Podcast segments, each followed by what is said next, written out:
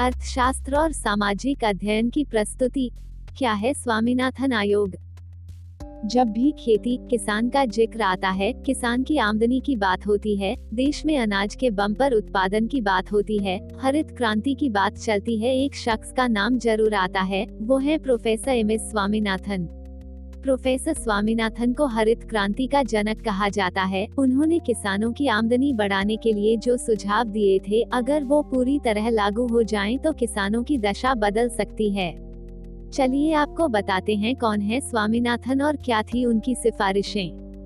7 अगस्त 1925 कुंभकोणम, तमिलनाडु में जन्मे M S Swaminathan पौधों के जेनेटिक वैज्ञानिक हैं। स्वामीनाथन भारत की हरित क्रांति में अपनी महत्वपूर्ण भूमिका के लिए विख्यात हैं। उन्होंने 1966 में मेक्सिको के बीजों को पंजाब की घरेलू किस्मों के साथ मिश्रित करके उच्च उत्पादकता वाले गेहूँ के संकर बीज विकसित किए थे। हरित क्रांति कार्यक्रम के तहत ज़्यादा उपज देने वाले गेहूँ और चावल के बीज गरीब किसानों के खेतों में लगाए गए थे। क्यों बना था स्वामीनाथन आयोग अन्न की आपूर्ति को भरोसेमंद बनाने और किसानों की आर्थिक हालत को बेहतर करने? इन दो मकसदों को लेकर 2004 में केंद्र सरकार ने एम एस स्वामीनाथन की अध्यक्षता में नेशनल कमीशन ऑन फॉर्मर्स का गठन किया। इसे आम लोग स्वामीनाथन आयोग कहते हैं। इस आयोग ने अपनी पाँच रिपोर्टें सौंपी। अंतिम व पांचवी रिपोर्ट 4 अक्टूबर 2006 में सौंपी गई, लेकिन इस रिपोर्ट में जो सिफारिशें हैं, उन्हें अभी तक लागू नहीं किया जा सका है।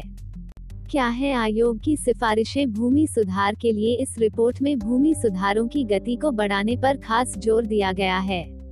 सप्लस व बेकार ज़मीन को भूमिहीनों में बांटना, आदिवासी क्षेत्रों में पशु चराने के हक यकीनी बनाना व राष्ट्रीय भूमि उपयोग सलाह सेवा सुधारों के विशेष अंग हैं। किसानों की आत्महत्या रोकने के लिए आयोग की सिफारिशों में किसान आत्महत्या की समस्या के समाधान, राज्य स्तरीय किसान कमीशन बनाने, सेहत सुविधाएँ बढ़ाने व वित्त बीमा की स्थिति पुख्ता बनाने पर भी विशेष ज़ोर दिया गया है।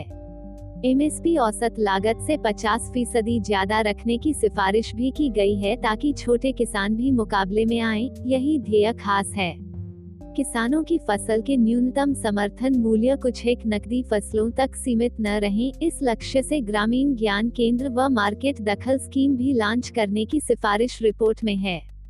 सिंचाई के लिए सभी को पानी की सही मात्रा मिले, इसके लिए रेन वाटर हार्वेस्टिंग व वाटर शेड परियोजनाओं को बढ़ावा देने की बात रिपोर्ट में वर्णित है। इस लक्ष्य से पंचवर्षीय योजनाओं में ज़्यादा धन आवंटन की सिफारिश की गई है।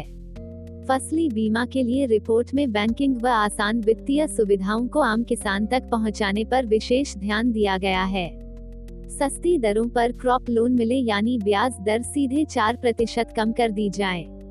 कर्ज उगाही में नरमी यानी जब तक किसान कर्ज चुकाने की स्थिति में न आ जाए तब तक उससे कर्ज न वसूला जाए। उन्हें प्राकृतिक आपदाओं में बचाने के लिए कृषि राहत फंड बनाया जाए। उत्पादकता बढ़ाने के लिए, भूमि की उत्पादकता बढ़ाने के साथ ही खेती के लिए ढांचागत विकास संबंधी भी रिपोर्ट में चर्चा है। मिट्टी की जाँच व संरक्षण भी एजेंडे में है। इसके लिए मिट्टी के पोषण से जुड़ी कमियों को सुधारा जाए व मिट्टी की टेस्टिंग वाली लैबों का बड़ा नेटवर्क तैयार करना होगा और सड़क के ज़रिए जुड़ने के लिए सार्वजनिक निवेश को बढ़ाने पर ज़ोर दिया जाए। खाद्य सुरक्षा के लिए प्रति व्यक्ति भोजन उपलब्धता बढ़े। इस मकसद से सार्वजनिक वितरण प्रणाली में आमूल सुधारों पर बल दिया गया है।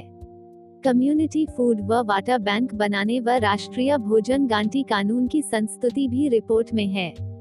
इसके साथ ही वैश्विक सार्वजनिक वितरण प्रणाली बनाई जाए, जिसके लिए जीडीपी, सकल घरेलू उत्पाद के एक प्रतिशत हिस्से की ज़रूरत होगी।